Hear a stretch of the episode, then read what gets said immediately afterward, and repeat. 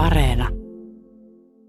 Hyvää päivää. Täällä on tänään vieraana valtiotieteen lisensiaatti ja Le Monde Diplomatic päätoimittaja Ari Turunen. Me puhutaan solvaajista, eli herjäämisen hävyttömästä historiasta, eli nykytermien ehkä vihapuheesta, mutta, mutta kuten klisee kuuluu, voidaan mennä jo antiikin Kreikkaan. Mä haluaisin oikeastaan nostaa tästä esiin sen, en suinkaan sellaisen, että vihapuhe on aina ja universaalia ja samanlaista, vaan kyllä sitä on myös pahaksuttu, mutta otetaan täältä nyt niin sitaatti meidän kunnioitetusta ää, suurmiehestä, pilkkaa lemniusta, paskarunoilijaksen, vatsallasi punnerrat paskaa ja haluaisit kakata ison läjän, mutta paskarunoilija et osaa mitään.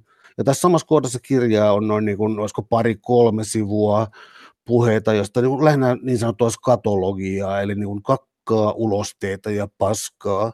Ja asialla on sitten Martti Luther, jota, johon kovasti meidän kirkkomme menee. Ää, Eli vähän juottava kysymys, oliko Luther todellinen solvaaja ja todellinen häpäisiä jo ihan oman aikansa mittapuillakin? Siis Martin Lutherhan on hyvin mielenkiintoinen hahmo. E-, eihän kukaan kiistä sitä, etteikö hän olisi uudistanut kirkkoa ja täysin, täysin niin kuin aiheetta. Mutta yksi asia, mitä niin kuin Suomessa tällaisessa luterilaisessa maassa, niin, niin ei kerta kaikkiaan niin kuin tunnuta niin kuin ehkä hyväksyvän on se, että, että Luther on kirjoittanut myös paljon aika solvaavia, solvaavia kirjeitä ja, ja pamfletteja.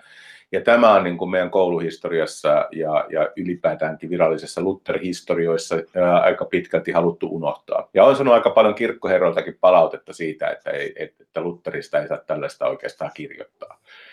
Ja että kun Luther, Luther sanoo joistain haukkuu joitain ihmisiä, niin, niin sit mä sanon kuulla vaan, että, se on enemmänkin tällainen metaforallinen, vertauskuvallinen, joka mun mielestä on aivan kummallinen, kummallinen väite, koska nämä pamfletit löytyy ja, ja nuo, nuo tekstit on ihan, ihan sieltä niin kuin Lutherin omista, omista kirjoituksistaan. Tietysti tuohon Lutherin aikaan, kun, kun, kun uskontojen väliset, protestanttien ja katolisten väliset niin kuin erimielisyydet, erimielisyydet kärjistyi tosi vahvasti, niin kyllä Lutherkin joutui katolisten hyökkäyksen kohteeksi, eli kyllä hänenkin lähipiiriään, vaimoaankin esimerkiksi huoriteltiin ja niin edespäin. Eli, eli puolin sun toisen eh, herjattiin aika rankalla kädellä. Ja kyllä täytyy sanoa, että tämä katolisten ja protestanttien välinen, tähän hän liittyy vahvasti kirjapainotaito, eli Luther eh, painatti tosi paljon pamfletteja, ja katoliset myös, niin tuota, tämä oli yksi tällainen niin solvaamisen ja vihapuheen levityskanava. Ja kyllä tämä, tämä niin kuin nokittelu ja molemminpuolinen solvaaminen johti sitten loppujen lopuksi niin kuin siihen, tai edesauttoi vahvasti 30-vuotisen uskonsodan syttymistä. Voiko sanoa, että teknologia ja solvaaminen on kulkeneet käsi kädessä? Siis, ää, mä tietysti viittaan tällä nyt someen ja mit, tapaa, millä nykyään puhutaan ja, ja häväistään, niin tota, tässä on se, että some on suhteellisen uusi juttu, joten tulee kiusaus nostaa se kirjapainon rinnalle, mutta sitten tulee sellainen toinen ääni takaraivossa, joka sanoo, että kyllä, tämä on kirjapainon keksimisen rinnastettava muoto. Eli tämä anonyymi keskustelu, mitä nyt käydään verkossa, jossa totuudet vaihtaa paikkaansa, miten huvittaa mä olisin valmis vertaamaan tällaiseen painokoneen. Toinen kasvottomuuden, anonyymiyden muoto, joka mahdollistaa vihan purkamisen. Mitä mieltä saat tällaisesta väitteestä? Kyllä, tämä on niin kuin hyvin, hyvin niin kuin, äh, rinnastettavissa, eli kun uusi teknologia syntyy, niin sitten sitä ruvetaan käyttämään, käyttämään niin kuin aika rankastikin hyväksi, ja kirjapainotaito on tästä hyvä esimerkki. Ja tietenkin sosiaalinen media, että pitää muistaa, että tällaiset hyvinkin autoritääriset hallitsat, äh, kun sosiaalinen media, media niin kuin tulla tupsahti heidänkin tietoisuuteen, niin he aluksi vastusti, osa heistä aluksi vastusti sitä mutta sitten huomasi, että tähän on loistava oma, omankin tota, oman niin kuin propagandan levittämiskanava. Esimerkiksi Turkin presidentti Erdogan hän aluksi vastusti Twitteriä, mutta nyt hän on hyvin innoissaan sitä, koska hänellä on miljoonia Twitter-seuraajia.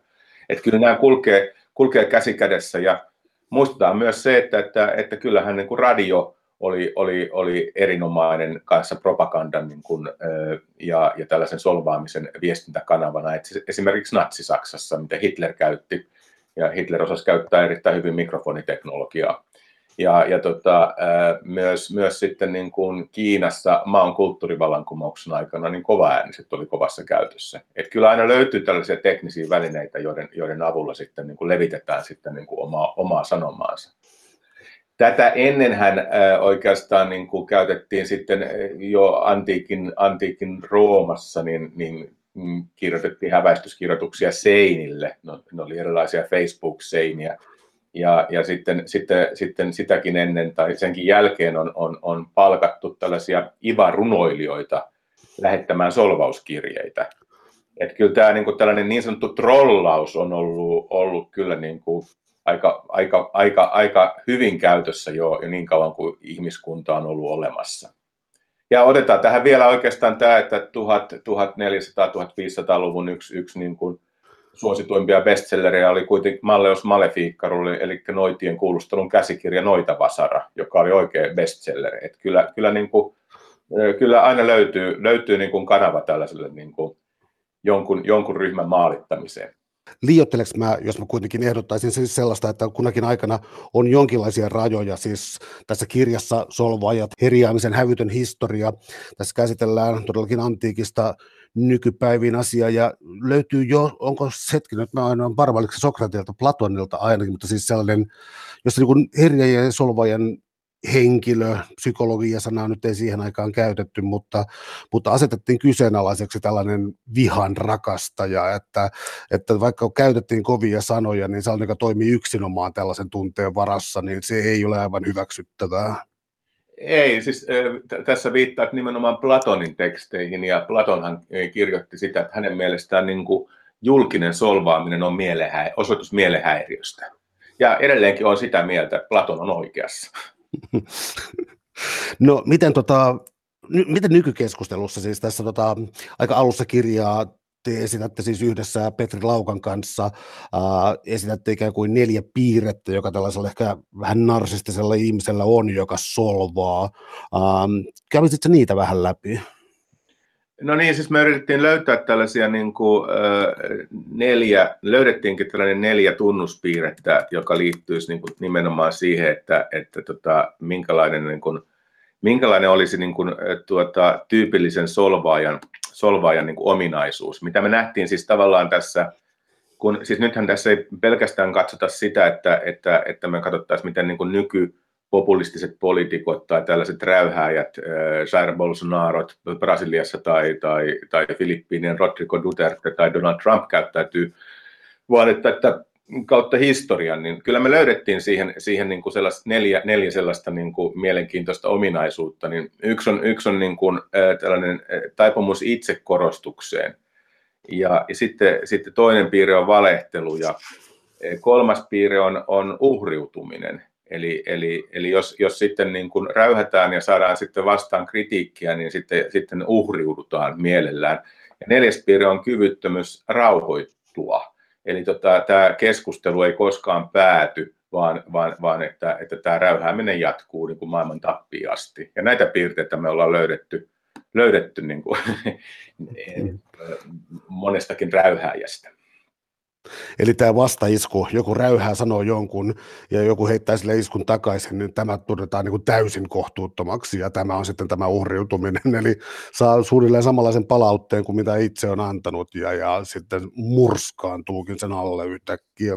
Joo, joo siis se, että, että, että otetaan nyt esimerkki vaikka Donald Trump, niin tota, että kun hän saa kritiikkiä osakseen, niin hän, hän, hän väittää, että hän on joutunut noita vainon uhriksi. Eli, eli juuri tämä, että, että, että ja sitten, sitten tämä, että nythän tässä oli mielenkiintoista nyt, nyt niin kuin viime aikoina käyty keskustelua esimerkiksi Unkarista, josta suomalaisetkin politiikan tutkijat ovat saaneet ihan henkilökohtaisen kirjeen äh, Unkarin suurlähetystöltä, kun, kun tutkijat ovat, ovat niin kuin olleet huolissaan Unkarin demokratiakehityksestä, niin, niin, niin siinä kirjeessä, jonka olen lukenutkin, koska eräs ystäväni on joutunut tämän, tämän kohteeksi, politiikan tutkija Heino Nyssänen Turun yliopistosta, niin, niin siinä, siinä niin kuin todellakin vaaditaan tutkijoita pyytämään anteeksi koko Unkarin kansalta. Eli, eli tota, tämä, on mun mielestä niin kuin aika ö, verrattain niin kuin uusi piirre, että kun mä oon lähtenyt siitä, tai oletuksena varmasti on, että jos esittää kritiikkiä ja käydään sitä kriittistä keskustelua, niin eihän sitä nyt heti pitää ruveta itkemään. Ja tällaiset niin kuin räyhääjät yhtäkkiä alkaa paljastua sellaiseksi modernin maailman itkiä äijiksi, jotka uhriutuvat ja vaativat oikeasti anteeksi pyyntöä, mikä on mun mielestä kauhean epämiehekästä. Ja, ja aivan omituinen ajatus siis siitä, että käyttävät samoja kommunikaatiokanavia, mediaa ja, ja puhuvat ikään kuin, tarkoitan siis sitä, että kyseessä on kuitenkin dikta, niin kuin diktaattorin lailla käyttäytyvää ää, perustuslakia vastaan hyökkäämään, mitä solvataanko nyt, mutta niin kuin paskamies, niin tota, kun hänen kunniansa on loukattu ja sanottu, että hän on autoritaarinen tai, tai, tai, tai tällainen, ja hän nostaa oikeusjutun tätä vastaan, eli siis alleviivaa vaan sen, mitä on jo sanottu. Siis tavallaan ää, myöntää oman rikkeensä. Olet autoritaarinen, ja sitten haastetaan oikeuteen siitä, että on haukkunut autoritaariseksi, niin tämä, ää, miten sanoisin, paradoksi ei tunnu häiritsevän. Niin, niin se, se, se ei tässä keskustelussa oikeastaan tunnu häiritsevän, mutta mun mielestä se pitäisi nostaa niin kuin esiin ihan tällaisena niin kuin loogisena päättelyvirheenä. Ja, ja, ja tämä, että, että mä, mä oon miettinyt sitä, että, että, että kun on katsonut tuota, eh, esimerkiksi miten lastentarhassa niin kuin lapset käyttäytyvät ja heiltähän niin kuin, siellä on paljon sellaisia kauneita huoneentauluja, että ota huomioon toinen ja käyttäydy kunnioittavasti ja käyttäydy kohteliaasti, niin olen kyllä sitä mieltä, että nämä lastentarhan niin kuin opet, opi, opet, opetukset, niin niitä pitäisi myös niin kuin näiden, näiden niin kuin nykymaailman poliitikkojenkin hyödyntää sen sijaan, että ne, ne rähisee, itkee ja uhriutuu. En, en mä väittäisi, että lastentarhassa käyttäydytään paremmin kuin nykyään jossain parlamentissa. Täällä on tänään siis vieraana valtiotieteen lisensiaatti ja Le Monde Diplomatic-lehden päätoimittaja Ari Turunen. Puhutaan solvaajista, eli herjaamisen hävyttömästä historiasta. Tämä kirjan alkuosa kirjan nimi on siis Solvaja ja toinen tekijä on Petri Laukka, niin äh, kirjan ensimmäinen osa on vihitty uskonnolle, eikä, eikä tota, ei mikään ihme, monoteistinen uskonto, kolme valtauskontoa, mitkä maailmassa on, jotka on siis ikään kuin, jos väitetään, että tämä olisi evoluutioteoria, niin nämä kolme on voittaneet lukumääräisesti. No monoteistisia oppiessa kaikessa on niin kuin, että älä pidä muuta Jumalaa. Onko tämä verisyys sisään rakennettu tietyllä tavalla monoteistisiin uskontoihin? Tätä on mun mielestä niin kuin, ei, en, en tohtisi väittää tuollaista, koska kyllä myös niin kuin tällaista niin kuin, ääriliikehdintää on muissakin uskonnoissa, jotka pelkästään monoteistisia. Esimerkiksi niin kuin hindulaisuudessa on myös näitä, näitä rajuja ääriaineksia, ja, ja sitten taas buddhalaisuus, joka ei välttämättä tunnusta mitään tiettyä Jumalaa, niin kyllähän niin kuin buddhalaisuuteenkin nämä ääribuddhalainen liikehdintähän nimenomaan aiheutti rohingojenkin tuota, kansan, kansan, kansanvainon Myönmaarissa. Ja tähän vaikutti hyvinkin vahvasti Facebook-viestittely, mistä Facebook on aika pitkälti pessy kätensä pois. Et ei se ole pelkästään tällainen monoteistisen uskonnon piirre, vaan aina, aina löytyy eri uskontokuntien edustajissa tällaista niin fanaattisuutta, joka, joka, joka nappaa näistä pyhistä teksteistä itselle soveltuvat lauseet ja käyttää niitä härskisti hyväkseen. Tämä on, tämä on, tämä on fanaattisuuden ongelma, ei, ei välttämättä itse uskonnon.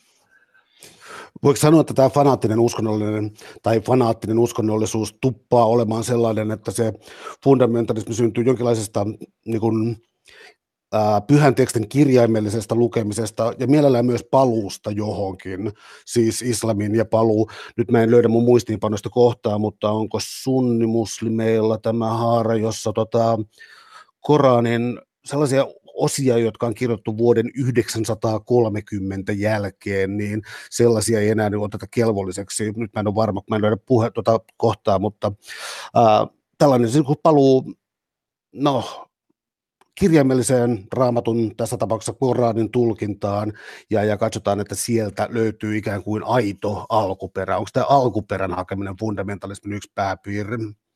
On, mutta kyllähän noissa haaroissa on oma, muillakin on fundamentalistisia piirteitä, että sunnien ja shiojen välinen tällainen niin kuin vastakkainasettelu, niin kyllähän se voidaan niin kuin, palauttaa myös sellaiseen, niin kuin, miksei, miksei niin kuin katoliseen ja protestanttiseen tai, tai, tai katoliseen ja ortodoksiseen, tai miksei sitten niin kuin jopa, jopa tällaisen niin kuin katolisuus ja, ja nestorilainen lahko, lahto kristinuskossa. Et, et siinä mielessä ollaan niin kuin hirveän samanlaisia, että aina löytyy näitä uskon lahkoja välillähän ne, ne kiistat on kaikkein karmeimpia ja verisimpiä yleensä.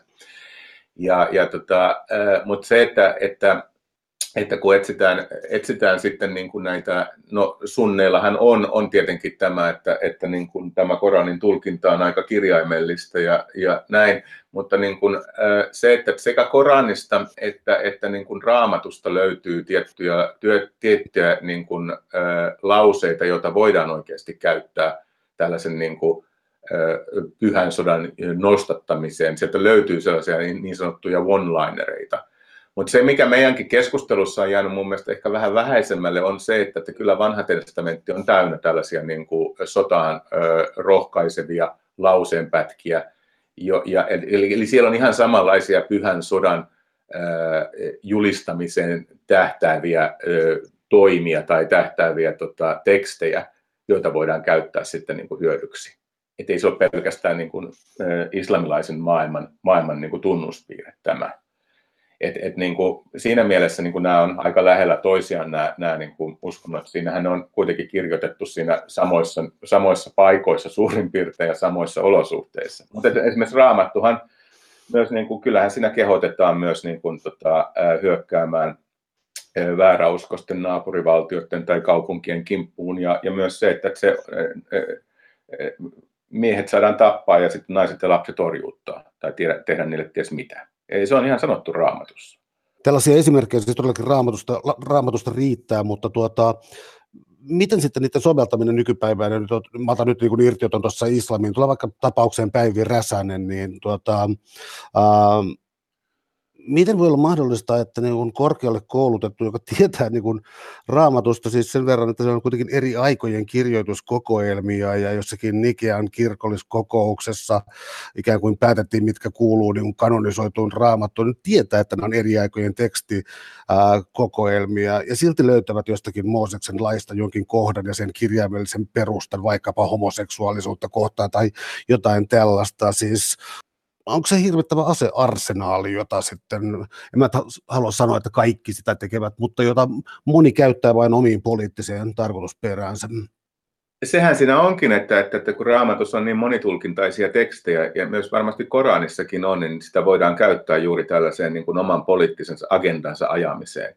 Ja en mä usko, että Päivä Räsänen niin kuin kirjaimellisesti näin, näin niin kuin uskoo, tai häneltä pitäisi kysyä Päivä Räsäseltä itseltään, mutta niin kuin se, että, että se ajaa erittäin hyvin hänen omaa poliittista agendaansa. Raamatusta tietysti löytyy myös niin kuin Paavalinkin lauseita, jossa hän, hän niin kuin on huolissaan vihapuheesta tai solvaamisesta ja herjaamisesta ylipäätään ja kehottaa rauhallisuuteen ja näin. Ja sieltä löytyy paljon myös niin kuin sellaisia niin kuin hienojakin hieno, hienojakin pätkiä, mutta juuri tämä tekee tästä sen, että, että, napataan sieltä joku yksi lauseen pätkä ja tehdään tästä sitten niin kuin oman, oman poliittisen agendan niin kuin tällainen kivijalka, johon, johon sitten perustaa niin kuin omat näkemykset. Tavallaan sulla on se oma näkemys, sitten sit sä etsit niin kuin vaikka, vaikka jollain niin kuin haulla sopivat lauseen parret, liimaat sen sinun oman, oman, oman niin kuin väitteesi niin kuin tueksi ja sitten mennään eteenpäin. No, irtaudutaan sitten raamatun tekstistä ja tullaan sotiin, eli, eli äh, kirjassa käsittelee myös paljon siis vuodesta 1618 alkanut 30-vuotista sotaa, joka oli siis periaatteessa äh, No mä luovutan sulle puheenvuoron, koska 30 vuotista sotaa on kyllä itse asiassa aika vaikea määritellä, mutta mä heitän sulle tämän puheenvuoron. Niin, siis, siis siinähän niin kuin kuitenkin taustalla oli nimenomaan tämä niin kuin aika, aika rajuki pamflettien kirjoittelu ja, ja, ja sitten tämä, että uskonpuhdistuksen jälkimainingeissa sitten tämä vastakkainasettelu asettelu syntyi. Ja, ja tuota, kyllähän niin kuin se, se on, että et silloin, silloin niin kuin Piru pääsi oikeasti irti ja tässä sitten niin kuin, myös niin kuin, suomalaiset ovat olleet tässä myös erittäin niin kuin, osallisena näihin niin kuin kauhuihin, mitä, mitä 30-vuotisessa sodassa tapahtui. Et olen itse ollut tuolla Prahassa Strahovin luostarissa, jossa on sellainen muistolaatta, jossa kerrotaan, miten, miten ruotsalaiset ja suomalaiset tulivat ja ryöstivät tämän, tämän äh, luostarin äh, ja veivät kaikki veivät merkittävät kirjat sotasaaliin. Ja Suomenkin kirkoissa on, on niin kuin 30-vuotiselta sodan aikalta sotasaaliita, nimenomaan 30-vuotisesta sodasta. Saksassahan on laulu, jossa sanotaan, että, että, että, niin kuin, että, että e, jossa sellainen niin kuin lapsille sellainen laulu, että, että, että, että niin kuin, nuku pienokainen, huomenna tulee Ostenstjärn, huomenna, huomenna tulee ruotsalainen. Periaatteessa se ei välttämättä ehkä ollut se ruotsalainen, vaan se oli suomalainen hakkapelittäjä, joka oli niin kuin tulossa, mutta meillähän niin kuin tästä sodasta niin kuin, kansallisrunoilijamme ovat tehneet sellaisia värssyjä, että se on sellaista, niin kuin, ne on ollut sankarillisia ja, ja hienoja sotilaita, mutta kyllähän ne, tämä olisi mun mielestä sellainen asia, mitä pitäisi niin kuin oikeasti tutkia myös Suomenkin historiassa, että mitä, mitä suomalaiset hakkapelitat tekivät sen 30-vuotisen sodan aikana. Tuskinpa olivat pulmusia. No, haetaan lisää solvaajia ja herjaajia. Täällä on tänään siis vieraana valtiotieteen lisensiaatti ja Le Monde Diplomatic päätoimittaja Ari Turunen. Puhutaan solvaajista, herjaamisesta. Uh, tullaan yhteiskunnalliseen, pois ikään kuin tästä uskonnollisesta teemasta ja tullaan yhteiskunnalliseen teemaan, eli, eli itse asiassa varmaan 1800-luvun kuohuntaan ja siitä syntyneeseen tulkintaan luokkayhteiskunnasta ja siitä, ketkä siellä on vastakkain. Ja, ja otetaan täältä nyt sitten, jos puhutaan todellakin solvaamisesta ja herjaamisesta, niin kova esimerkki, joka on julkinen nöyryytys. Se, on, se tietysti on voinut olla myös niin kuin kirkon jalkapuutta ja tällaiset, mutta juuri tässä luokkavihollinen menetelmässä tällainen ikään kuin tunnustamisen irvikuva. Voisitko kuvailla tätä? Niin, siis näähän, lähtee niin kuin, äh, bolshevikkien, varsinkin Leninin teorioista, että, että, että niin kuin, pitää harrastaa itsekritiikkiä, jotta, jotta niin kuin, äh, vallankumous onnistuisi paremmin ja, ja tulisi parempi ihminen. Ja, ja tätä itsekritiikkiä itse asiassa, niin siinä on hirveän, sehän on oikeastaan tällaisen nykyisen tosi TV-nöyryytysten niin kuin esikuvana ollut. Eli tunnustat kameralle syntisi ja se, että mikä meni huonosti ja sitten niin kuin, ja asia on hyvin julkinen. Niin samalla laillahan niin kuin Neuvostoliitossa Leninin ja Stalinin aikana niin piti, piti, oli näitä näytösoikeudenkäyntejä, mutta oli myös näitä, näitä niin kuin pakollisia itsekritiikkitilaisuuksia, joissa piti niin kuin, tunnustaa tavallaan väärä ajattelunsa ja omat virheensä. Ja myös, myös sitten niin kuin maon aikaisessa Kiinassa tätä itsekritiikkiä käytettiin erittäin hyvänä aseena myös, eli, eli työpaikollakin jouduttiin menemään tällaisiin itsekritiikki-istuntoihin – ja, ja, ja tota, julkisesti tunnustaa, tunnustaa niin kuin te, omat, omat virheensä. Ja se on niin kuin eräänlainen julkinen, julkisen nöyryytyksen muoto, mutta hienosti puettu kuitenkin sellaiseen käsitteeseen kuin itsekritiikki. No, miten yleensä, tota, jos puhutaan 1800-luvulla, niin siis silloin nyt oikeastaan nousi oikeastaan tavallaan kansallisvaltioiden suuri nousu, 1848 Euroopan hullu vuosi, ja, ja siis kansallisvaltioita alkaa nousta, ja nationalismi siinä mielessä, mitä me tiedetään, alkaa nousta, mutta tota, tapaus Marx ja hänen perillisensä. Eli uhkakuvia rupesi riittämään maailmassa, kun oli, oli porvariluokkavihollinen, mutta sitten oli myös kaikenlainen, siis itse asiassa kaikki niin hyvän tekeväisyys ja, ja niin sanottu riiktiläinen työväenliike, jossa tehtaan omistajia pitää huolta omistaan. Kaikki asiat, joilla niin pyrittiin kohottamaan vähän työläisten asemaa, kirottiin ja jäljelle jäi vain vallankumous. Uh, hyvin laaja kysymys, mutta minkälaisia vihollisia, jos tätä vertaa vaikka uskonnolliseen fundamentalismiin, niin ää, minkälainen viholliskuva tässä tuotettiin? Kyllähän siis se porvarisananen oli, oli, oli vasemmistolaisille todella raju ja sitten se, että, että mitä, mitä niin kuin, ja sitten talonpojat oli toinen, varsinkin niin kuin Venäjän vallankumouksessa, eli, eli kulakit, tai heitä kutsuttiin verenimiä kulake, kulakeiksi, tai, tai sitten niin kuin tällaiset niin kuin juonittelija-insinöörit ja, tämän tapainen. Eli, eli kyllähän näitä niin kuin Trotski ja Lenin äh, masinoivat aika tavalla näitä tällaisia niin kuin viholliskäsitteitä. E, Marksille porvari nyt oli, oli niin kuin tällainen kriittinen sana, mutta, mutta kyllä tätä niin kuin jatkojalostivat äh, nimenomaan niin kuin Lenin ja Trotski näissä kampanjoissaan. Ja kyllä siinä on siis mun mielestä hyvin pitkälti samanlaisia piirteitä kuin uskonnollisessa fundamentalismissa. Eli kyllä siellä niin kuin selkeästi niin kuin määritellään tämä, että kenen joukossa seisot, niin kuin laulussakin sanotaan. Ja kyllähän ne laulujen tekstit niin kuin aika, aika, aika hurjia on nyt, kun luke, kuuntelee uudestaan niin kuin työväenlauluja, näiden kaikkein, kaikkein niin kuin rajuimpia lauluja. Kyllähän siellä selvästi kyllä niin kuin tuodaan esiin, esiin se, että, että, että kuka se vihollinen on. Ja, ja kyllä mun mielestä siinä ei ole niin kuin, siinä ei ole siis mun mielestä kauheasti niin kuin tulkinnanvaraa tai selittelyä. Että aika, aika yht, samalla lailla aggressiivista se on ollut kuin oikeistonkin liikehdintä 30-luvulla. Eli siis se, että tuota, oikeastaan tällaisia niin väliryhmiä ei suvaita, vaan, vaan, vaan vähänkin vapaa, vapaampi ajattelija on yhtäkkiä revisionisti ja, ja siis tämän kaltaisia tulkintoja. Tavallaan siis pyritään niin totaaliseen ajatteluun, että muut ovat väärässä. Siis niin totta kai me kaikki halutaan ajatella sillä tavalla, että me ollaan jonkin asian suhteen oikeammassa kuin toiset, mutta mä tarkoitan ihan siis sellaista maailmankatsomusta, jossa niin välittävät kannat alkaa kadota. Niin sellainen ihmeellinen, äh, jopa sairaalinen tarve luokitteluun on mun mielestä niin kuin hyvin, hyvin leimaa antava ja kummallinen piirre tässä niin kuin, varsinkin tuota, Neuvostoliiton aikaisessa ja sitten heitä seuranneessa, Neuvostoliittoa seuranneessa niin kuin nuorisoryhmienkin liikehdinnässä. Eli, eli, eli tämä, että, että, että niin kuin se, sun, pitää olla, sun pitää laittaa johonkin lokeroon ja, ja muuta mahdollisuutta ei oikeastaan ole. Ja tämä on mun mielestä ehkä se, se tota, jos ajatellaan niin kuin, sitä, niin kuin, jos kun mä oon puhunut aina sellaisen niin kuin rakentavan keskustelun puolesta ja siitä, että miten me voidaan kohdata ihmisiä, vaikka meillä on niin kuin erilaisia näkemyksiä, niin se itsetarkoituksellinen luokittelu on minusta se, joka, joka niin kuin ehkäisee tämän keskustelun syntymisen. Että mä oon jo heti määrittelemässä, kuka on Kalle Haatanen ja, ja mitäköhän puoluetta olet mahtanut äänestää vai oletko mahtanut äänestää yhtään mitään niin, niin se, että siinä menee liikaa mulla energiaa mietteeksi, niin kuka sinä oikeastaan olet tai mitä sinä edustat, sen sijaan, että mä kuuntelisin, mitä sulla on sanottavaa. Ja tämä on juuri se, joka johtaa tällaiseen niin kuin osaksi, johtaa näihin niin kuin konflikteihin eri tavalla ajattelevien ihmisten välillä, kun joillain on tarve luokittelua. Onko kasvokkaisuus, mitä kirjassa tulee kaikkein, tai kirjan loppupuolella korostaa enemmän, onko se yksi tapa, jolla purkaa tätä?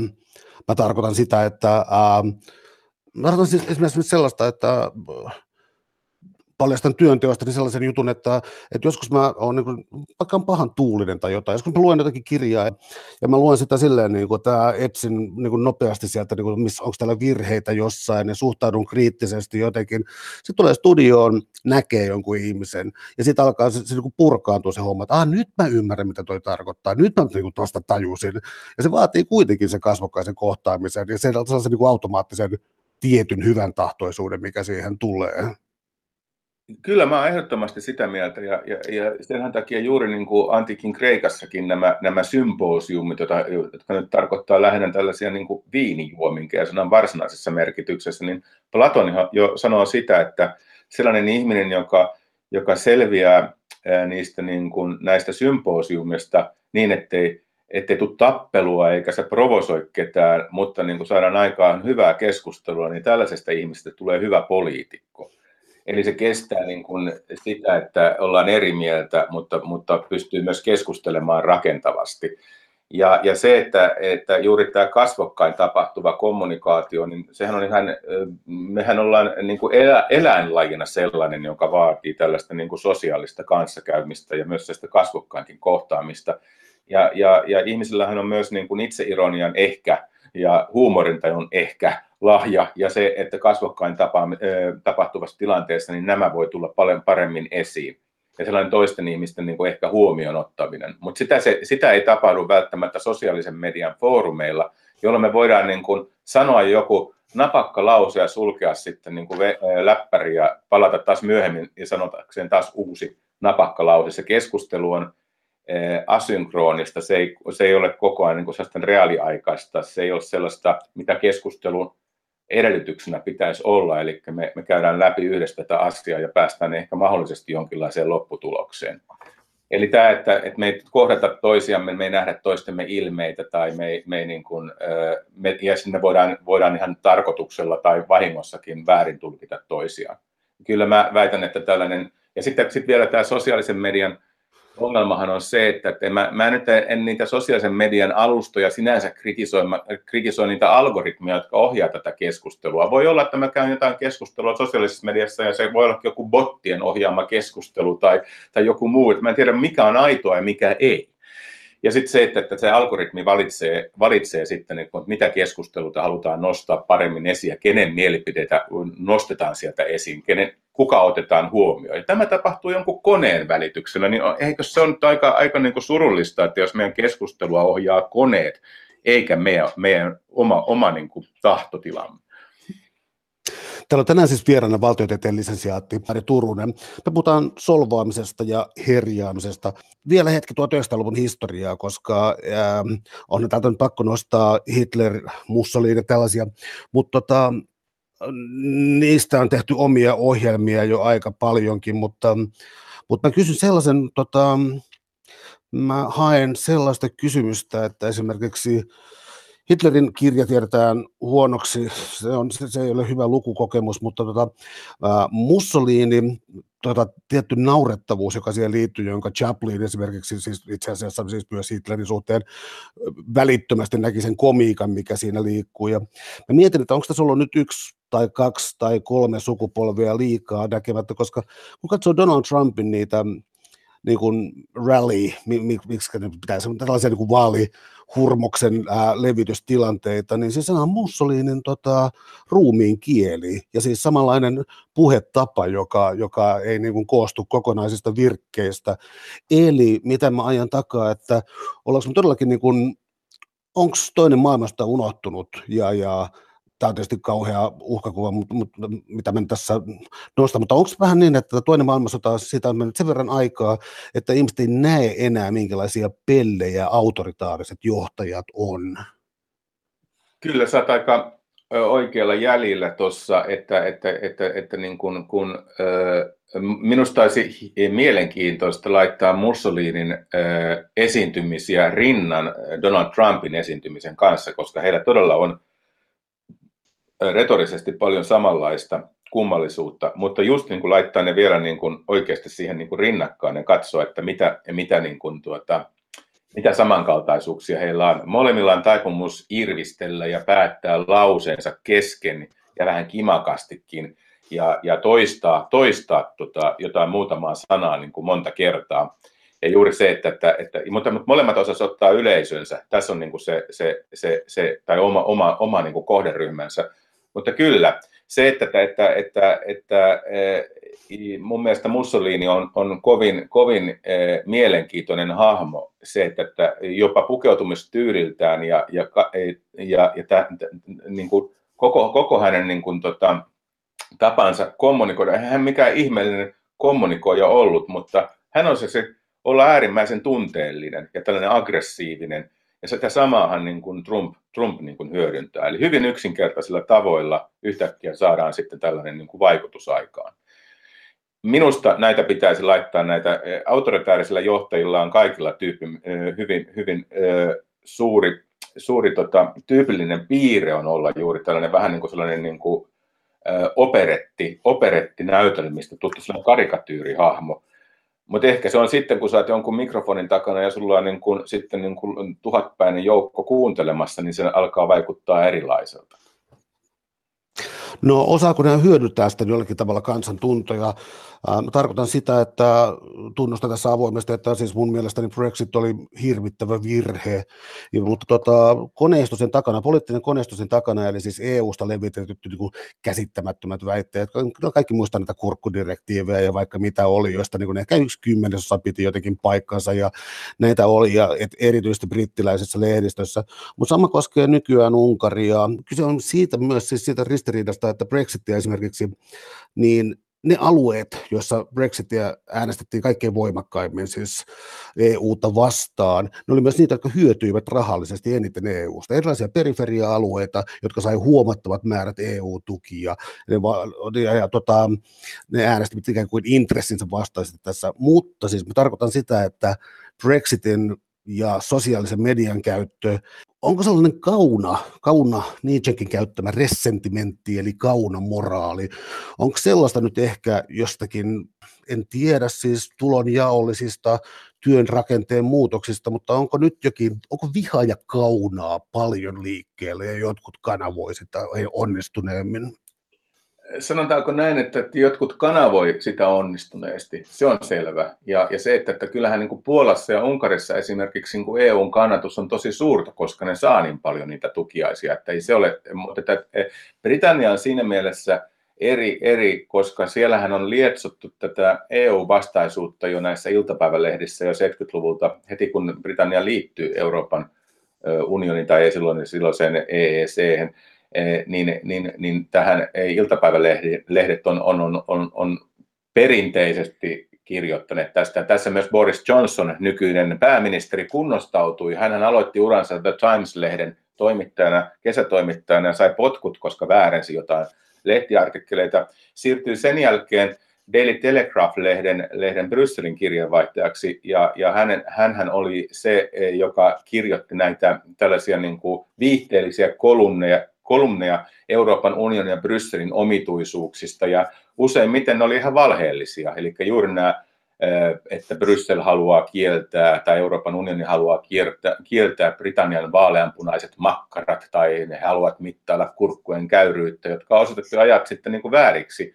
Niin Boris Johnson hän Brexit-kampanjassa myös jatkoi näitä, näitä niin kuin samojen omien valheittensa toistamista. Ja kyllä Boris Johnson, niin kuin hänellä hän on ollut viikoittainen niin kuin kolumni ollut Daily Telegraphissa, niin hyvin vaikutusvaltainen, vaikutusvaltainen kanava ajaa näitä asioita.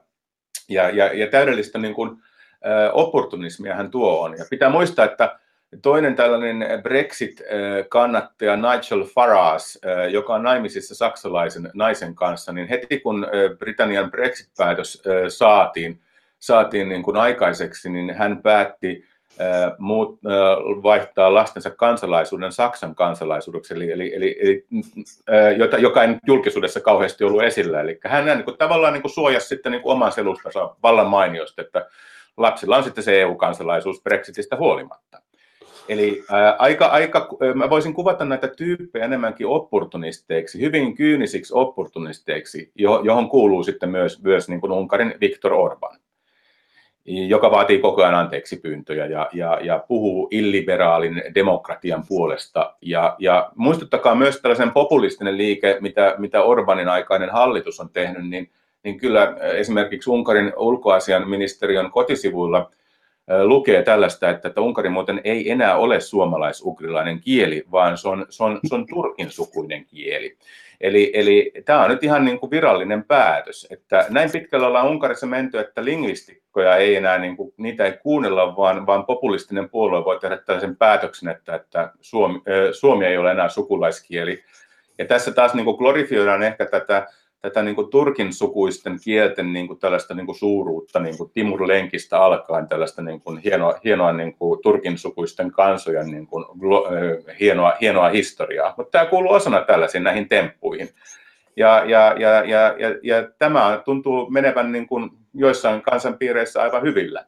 Täällä on tänään siis vieraana valtiotieteen lisensiaatti ja Mon Diplomatic-lehden Suomen edition päätoimittaja Ari Turunen. Puhutaan solvaista ja herjaamisesta. Tässä on yksi tällainen asia, että naapurikansoja nyt usein vähän pilkataan, minkälaisia, minkälaista ruokaa ne syö, siis niin kuin britit puhuu ranskalaisesta frog, sammakon syönnin kautta ja tämän kaltaisia asioita. Äh, otetaan yksi sellainen juttu, joka on tota, kirjassa nimellä, muistiinpanosta katson, hyvän kielitaidon pilkkaajat, eli uskomaton episodi. Eli tota, John, Ke- John Kerry, Yhdysvaltain entinen ulkoministeri, niin osasti edes kuinka monta kieltä diplomaattiperheestä, ja, ja, ja, ja sitten taas toisessa vaalissa tota, Romney, joka oli ehdolla, niin hänet yhdistettiin John Kerryin, että hän sanoo mitä tahansa voittaakseen. Kuten John Kerry, hän puhuu myös ranskaa Sama toistui Trumpilla tietyllä tavalla, koska Jeb Bush taas puhuu sujuvaa espanjaa ja oli puhunut espanjan kielellä. Eli siis se ihmeellisyys, että ei osaa vieraita kieliä, voi olla valtti Yhdysvaltain presidentinvaaleissa näinä säälittävinä Yhdysvaltain alennustilan aikoina. Joo, tämähän on nimenomaan ollut republikaanipuolueen edustajan äh, lanseeramia kampanjoita sitten, äh, tai, tai sitten republikaani, republikaania kohtaan, niin kuin Donald Trump Jeb Bushia kohtaan. Ja hän sanoi Jeb Bushista, että tässä maassa puhutaan englantia, ja piste. Itse Trump on saksalaista syntyjuurta ja naimisissa vielä slovenialaisen naisen kanssa. Tässä ei tietenkään ole mitään paradoksia, että voi heittää tällaista – ja, ja John Kerry todellakin, äh, häntä kutsuttiin pilkallisesti Monsieur Keriksi. Ja, ja hän joutui jopa välttämään, välttelemään julkisuudessa ranskan kielisten toimittajien kanssa keskustelua ranskaksi tämän takia, että häntä ruvettaisiin sitten niin kuin maalittamaan näissä, näissä kampanjoissaan. Yhdysvallat ei, ei, ei, ei on, on varmasti niin kuin aika poikkeus tässä, että voidaan oikeasti kritisoida jotain ihmistä melkeinpä epäisänmaalliseksi siitä, että hän puhuu vieraita kieliä sujuvasti. No, mutta samanlaista myös, myös oli nähtävissä Ranskan äärioikeuston Marine Le Pen ja hänen puolueensa jäsenet syyttivät silloista presidentinvaaliehdokas eh, Emmanuel Macronia siitä, että tämä oli Berliinin konferenss, konferenssissa tiettävästi puhunut englantia. Ja tämä oli äärimmäisen epäisänmaallista. Että kyllä tällaisia, niin kun näitä niin kun rupeaa listaamaan tällaisia heittoja ja, ja, ja laittamaan niitä ylös, niin kyllähän tässä alkaa näkyä se, että, että niin kuin, että kyllä mä edelleenkin sanoisin, että lastentarha alkaa olla paljon sivistyneempi paikka kuin tämä nykypolitiikkojen tapa kommunikoida keskenään sosiaalisessa mediassa.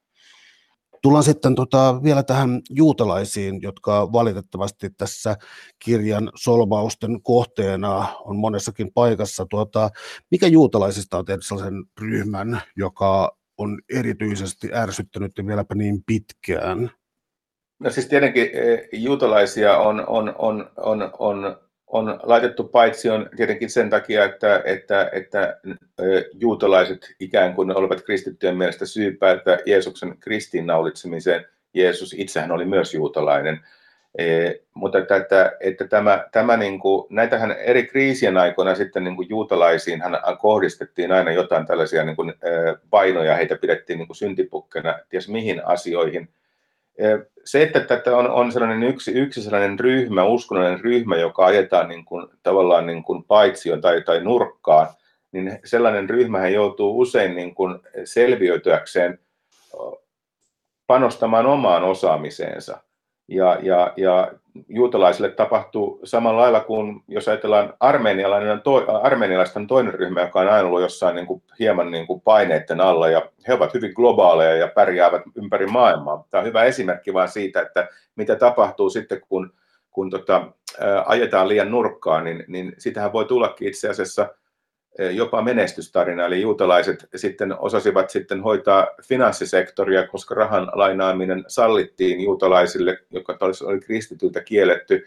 Mutta sitten taas toisiakin mielenkiintoisia historiallisia seikkoja ollut tässä, että esimerkiksi Ruton aikana, mustan surman aikana, niin, niin juutalaisia syytettiin eh, ruton levittämisestä. Ja juutalaisessa traditiossa niin henkilökohtaista hygieniaa aina arvostettu, eli juutalaiset peseytyivät paljon paremmin ja hoitivat hygieniastaan paljon paremmin kuin kristityt 1300-luvun Euroopassa – ja tästä syystä sitten juutalaisia ajateltiin, että heillä on joku syy tänne niin ruton levittämiseen, koska he eivät sairastuneet, mutta kristityt sairastuivat.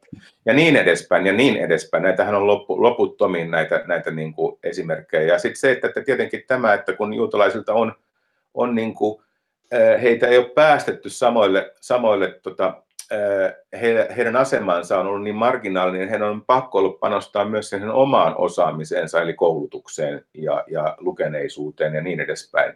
Ja sitä kautta sitten, jos ajatellaan niin kuin,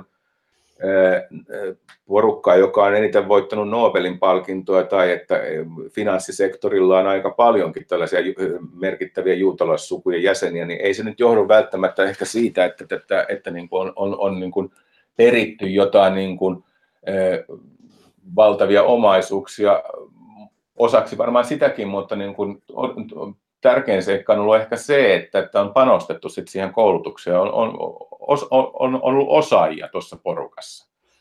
Ja, ja, ja mun mielestä näin pitäisi tarkastella myös niin kuin tämän jonkun, jonkun marginaaliryhmänkin historiaa, että, että mihin nämä niin kuin hommat perustuu. Ja sitä kautta sitten syntyy jotain tällaisia myöhemmin, tällaisia väärennettyjä Sionin viisaat pöytäkirjoja, jossa jossa väitetään, että juutalaiset haluavat maailmanvallan ja että niillä on hirveän suuri valta itse asiassa ja niin edespäin. Tähän kumpuaa loppujen lopuksi jopa, voisiko sanoa, että ihan puhtaasta kateudesta, että jotkut on menestynyt vähän paremmin.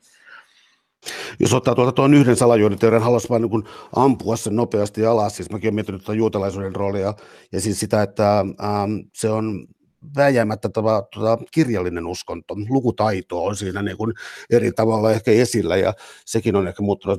Mutta tota, tavallaan nyt some on sellainen, joka aiheuttaa hankaluuksia siitä, että ihmiset ei jaksa katsoa lähdeviitteitä eikä yhtään mitään sellaista tarkistaa, mistä jokin lähde on peräisin, niin sitten siellä alkaa olla sellaisia niin klassisia väärennöksiä, kuten juutalaisten kohdalla Sionin viisaiden pöytäkirja niin sanottu, niin sitten löytyy jo siis sellainen niin kuin mm, yli sadan vuoden historia täysin väärennyskirjasta, mutta joka tuolla ää, liikkuu verkossa, kerää kannattajia ja, ja, ja, ja ihmiset, jotka eivät aivan osaa lähdekritiikkiä, niin pitää aivan herkkuna tällaista kirjaa, jota pidetään totena. Eli kertoisitko vähän tästä Siianin viisaiden väärennyksestä?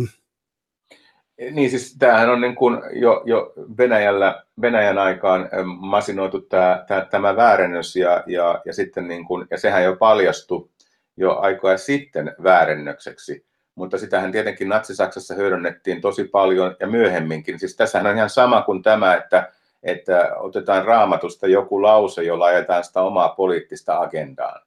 Ja että kyllähän tietenkin nämä, jotka on levittänyt tätä Sionin eh, pöytäkirjojen eh, propagandatekstiä, niin ovat olleet tietoisia siitä, että tämä on väärennys. Ja tässähän juuri on se, että, että, että niin kuin Eh, niin kuin Brexitistä, Brexit-kampanjassa levitettiin valheita, niin, niin, niin, niin, niin myös tässä. Eli sehän tässä niin kuin huolestuttavaa on, että, että nämä tyypit, jotka levittävät näitä tai aloittavat nämä kampanjat, ovat hyvinkin tietoisia siitä, että mikä on totta ja mikä ei.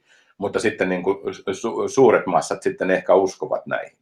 Ja Sionin viisastahan on otettu vieläkin painoksia niin kuin tietyissä arabimaissa jopa, niin, koska se edistää taas heidän niin kuin, Israel vastaista niin kuin propagandaansa. Eli, eli meillä on tässä niin kuin klassinen esimerkki vain siitä, että, että niin kuin meidän pitäisi pystyä niin kuin valvomaan mun mielestä niitä, tai se pitäisi tuoda enemmän läpinäkyviksi, että mistä nämä, nämä, niin kuin nämä, nämä nämä, nämä asiat, mistä ne, mikä on se sylttytehdas, kuka tai ketkä näitä asioita levittävät ja, missä, ja, ja peräänkuuluttaa sit sitä läpinäkyvyyttä. Me tiedetään, mistä lähteestä tämä tälläkin kertaa on, on, on niin kuin lähtöisin. Ja tämän nykyhetken sosiaalisessa mediassa tätä on erittäin vaikea niin kuin seurata. Että tässä, tar- tässä olisi niin kuin tota, tietynlainen tsempin paikka, että, että aina tietää, että kuka on se tällä kertaa tämän, tämänkin, tämänkin niin sanotun väitteen levittäjä ja minkä takia. Tullaan aivan toisenlaiseen kulttuuriin sitten tässä, eli äh, niputan tässä vähän yhteen sellaisia julkisuudessa esiintyviä asioita kuin siis show business, urheilu, äh, rock, musiikki ja nää, koitan laittaa nämä kaikki sitten vaikka yhteisen leiman alle, että any publicity is good publicity, but bad publicity is best publicity, taisi mennä oikein. eli tota, sanoisiko, että sellaiset ammattiryhmät, joiden roolin yksi osa on uhoaminen, toisten haukkuminen, mitätöinti, nillaaminen ja niin edelleen. Ää, mikä tällaisessa kulttuurissa sitten ihmisiä viehättää? Niin, siis, siis kyllähän niin kuin, kun, kun meidän tämän kirjan niin kuin perusväite on se, että, että enemmistö meistä ei räyhää ja enemmistö meistä käyttäytyy ihan, ihan niin kuin asiallisesti ja ottaa muut, muut, muut huomioon, niin, niin, niin sitten niin kuin, totta kai huomio kiinnittyy niihin, jotka eivät noudata tällaisia yhteisiä sääntöjä tai eivät halua käyttäytyä niin sanotusti kunniallisesti. E, ja tähän nousee sitten, niin senhän takia nousee niin kuin valtaan, voivat nousta tällaiset räyhääjäpoliitikot. Tai sitten niin kuin viihdemaailmassa juuri tällaiset niin kuin, poikkeuksellisesti käyttäytyvät. Oli, oli kyse sitten niin kuin, ö, tällaisista enfant terrible-hahmoista, tällaisia niin kuin taiteen ja, ja, ja tota, kulttuurin kauhukakaroita, jotka kerää huomiota ja sitten voidaan jopa ajatella näin, että, että, että, että tämän huonon käytöksen, käytöksen taustalla voi olla ehkä tämä, tämä briljantti nerous, että nerot ja, ja hyvin luovat ihmiset, niin niille pitää sallia jotain enemmän eh, vapausasteita sen takia, koska ne on niin erittäin taitavia tai poikkeusyksilöitä. Mutta tässä, missä me olla, mitä me ollaan käsitelty tässä, niin, niin onhan tässä myös sit sellaista, että tämä on ihan tarkoituksellakin luotua imagoa. Esimerkiksi äh, Rolling Stonesista haluttiin tehdä tällainen niin kuin Beatlesien vastine tällaisena niin kuin pahojen poikien bändinä. ja sehän oli hyvin, hyvin niin kuin, äh, tarkkaa niin kuin imagon muokkausta. Et, et niin kuin Charlie Watts, joka, joka heidän rumpalinsa, niin kun, kun, hänet pyydettiin, py, kun häntä pyydettiin liittymään Rolling Stonesiin, niin hän ei ollut ihan varma, haluaisiko se liittyä, koska hän ei tiedä, mitä hänen äitinsä siihen sanoisi. Ja, ja Watchille aika usein niin kuin treenien jälkeen lähti juomaan kello viiden teetä vanhempiensa luo ja syömään kuivakakkua. Tosi söpöä, mutta tämä ei niin oikein välttämättä ehkä kuulu tähän niin kuin sitten niin kuin Rolling Stonesin managerin kaavailemiin käsityksiin tai siihen imagon muokkaukseen, että Rolling Stonesin pitäisi olla todellakin rajuja ja pahojen poikien bändi. Ja, ja kyllähän siinä tapahtui jopa sellainen traaginenkin juttu, että, että, että manageri erotti bändistä bändin alkuperäisiä sen Nian Stewartin sen takia, että hän oli liian tavanomaisen näköinen ja sitä paitsi vähän ylipainoinen. Että se ei sovi niin kuin tähän niin rock-imagoon. Eli siis sille, sille kun nyt ajattelee, että, että niin kuuntelisinko minä Rolling Stonesia sen perusteella, että ne on pahoja poikia vai sen perusteella, että, että niiden musiikin perusteella, tämä on mun mielestä niin hyvä kysymys. Ehkä nyt vanhempana voisin jälkiviisasti sanoa, että totta kai minä kuuntelisin heitä musiikin perusteella, mutta niin kuin Led Zeppelin, äh, punk-yhtyeet, äh, Sex Pistols esimerkiksi, niin kyllähän näissäkin kaikissa on ollut tällainen vahva imagonmuokkauskampanja, jossa halutaan tehdä näistä tyypeistä vielä rajumpia kuin ne mitä itse asiassa ovat. Ja, ja Sex Pistolsin John Lydonhan niin kun kuunteli äh, kuuntelee, aina on tykännyt Cliff Richardsista ja klassisesta musiikista, mutta ei tätä niin kuin pahoina punk-vuosina missään nimessä voitu tuoda esiin. Et, et niin kuin, tämä, että, että taas jälleen kerran, jos me puhutaan sitten näistä niin kuin väärennöskampanjoista tai jostain tällaisesta, niin me pitää aina niin kuin miettiä, että kuka on tämä imagon muokkaaja ja rakentaja, kuka on se tehdä. Se on mun mielestä erittäin kiintoisa kysymys aina, että, että joku päättää jossakin, että tehdäänpä tuosta nyt tollainen hahmo, tai että, että tehdäänpä tällainen slogan ja, ja, ja erotaanpa Euroopan unionista. Eli, eli, eli tämä on mun mielestä se, mihin pitäisi niin kuin meidän pystyä kiinnittämään enemmän huomiota, että kuka on se ikään kuin se, se mastermind sillä taustalla, kuka on se harmaa eminenssi, joka näitä, näitä niin kuin junailee. Tullaan äh, vielä sitten taiteilijoihin. Te olette maininnut tässä kirjan, siis kirjoittu yhdessä Petri Laukan kanssa, niin ää, elokuvaohjaajat, runoilijat ja, ja kateelliset kirjailijat ja filosofit. Ja tämä on tällainen porukka, ää, no, siis, kun, ää, siis filosofit ja kirjailijat erityisesti, kun niin kun, ää, sanallinen lahjakkuus yhdistyy hirvittävään kateuteen, niin siis ää, kyllähän sieltä niin kun tulee aika hauskoja lauseita, mutta tota, ää, No mä luovutan sulle puheenvuoron, siis osaavat viiltää niin ilkeästi ja alatyylisesti, että naurattaa, mutta sitten se peli on kuitenkin oikeasti ihan kauheata ja siis ihmisiä tavallaan mustamaalataan pois koko kulttuurin kentältä ja siis tehdään oike, oikeasti pahoja tehoja äärimmäisen terävällä kynällä. Niin no siis tämähän on ihan klassinen juttu. Jo Aristoteles puhui tästä, että ruukuntekijä ei voi samassa kaupungissa arvostaa toista ruukuntekijää. Tai sitten eh, ranskalainen sosiologi Emil Durkheim, hän teoksessaan tästä sosiaalisesta työnjaosta totesi, että ihan suoraan, että samassa kaupungissa eri ammatit voivat elää rinnakkain ilman, että ne alkaisivat vahingoittaa toisiaan, koska ammattiharjoittajan tavoitteet on erilaiset. Mutta sitten jos, jos tota, mitä enemmän tämä toimintatila supistuu, eli jos, jos työtehtävät alkavat muistuttaa toisiaan, sitä enemmän alkaa olla kontaktipisteitä ja sen seurauksena alkaa esiintyä yhä enemmän konflikteja. Eli tota, sä tuut tavallaan mun reviirille ja, tota, jos me, ja, ja, ja tätä kautta sitten tulee ehkä, tää, ehkä tällainen niin kuin toisen dissaaminen tai laudalta lyöminen. Ja jälleen kerran, kun näitä tarkastelee tällä lailla, niin kuin, että mitä, mitä niin kuin elokuvaohjaajat ovat sanoneet toisistaan, tai rokkarit toisistaan, tai kirjailijat toisistaan, niin kyllähän se tavallaan on, on aika sille, se on hupaisaa, mutta on se, on se vähän suorastaan trakikoomista, sanotaanko näin. Suuret kiitokset keskustelusta, Ari Turunen. Oli ilo. Kiitoksia.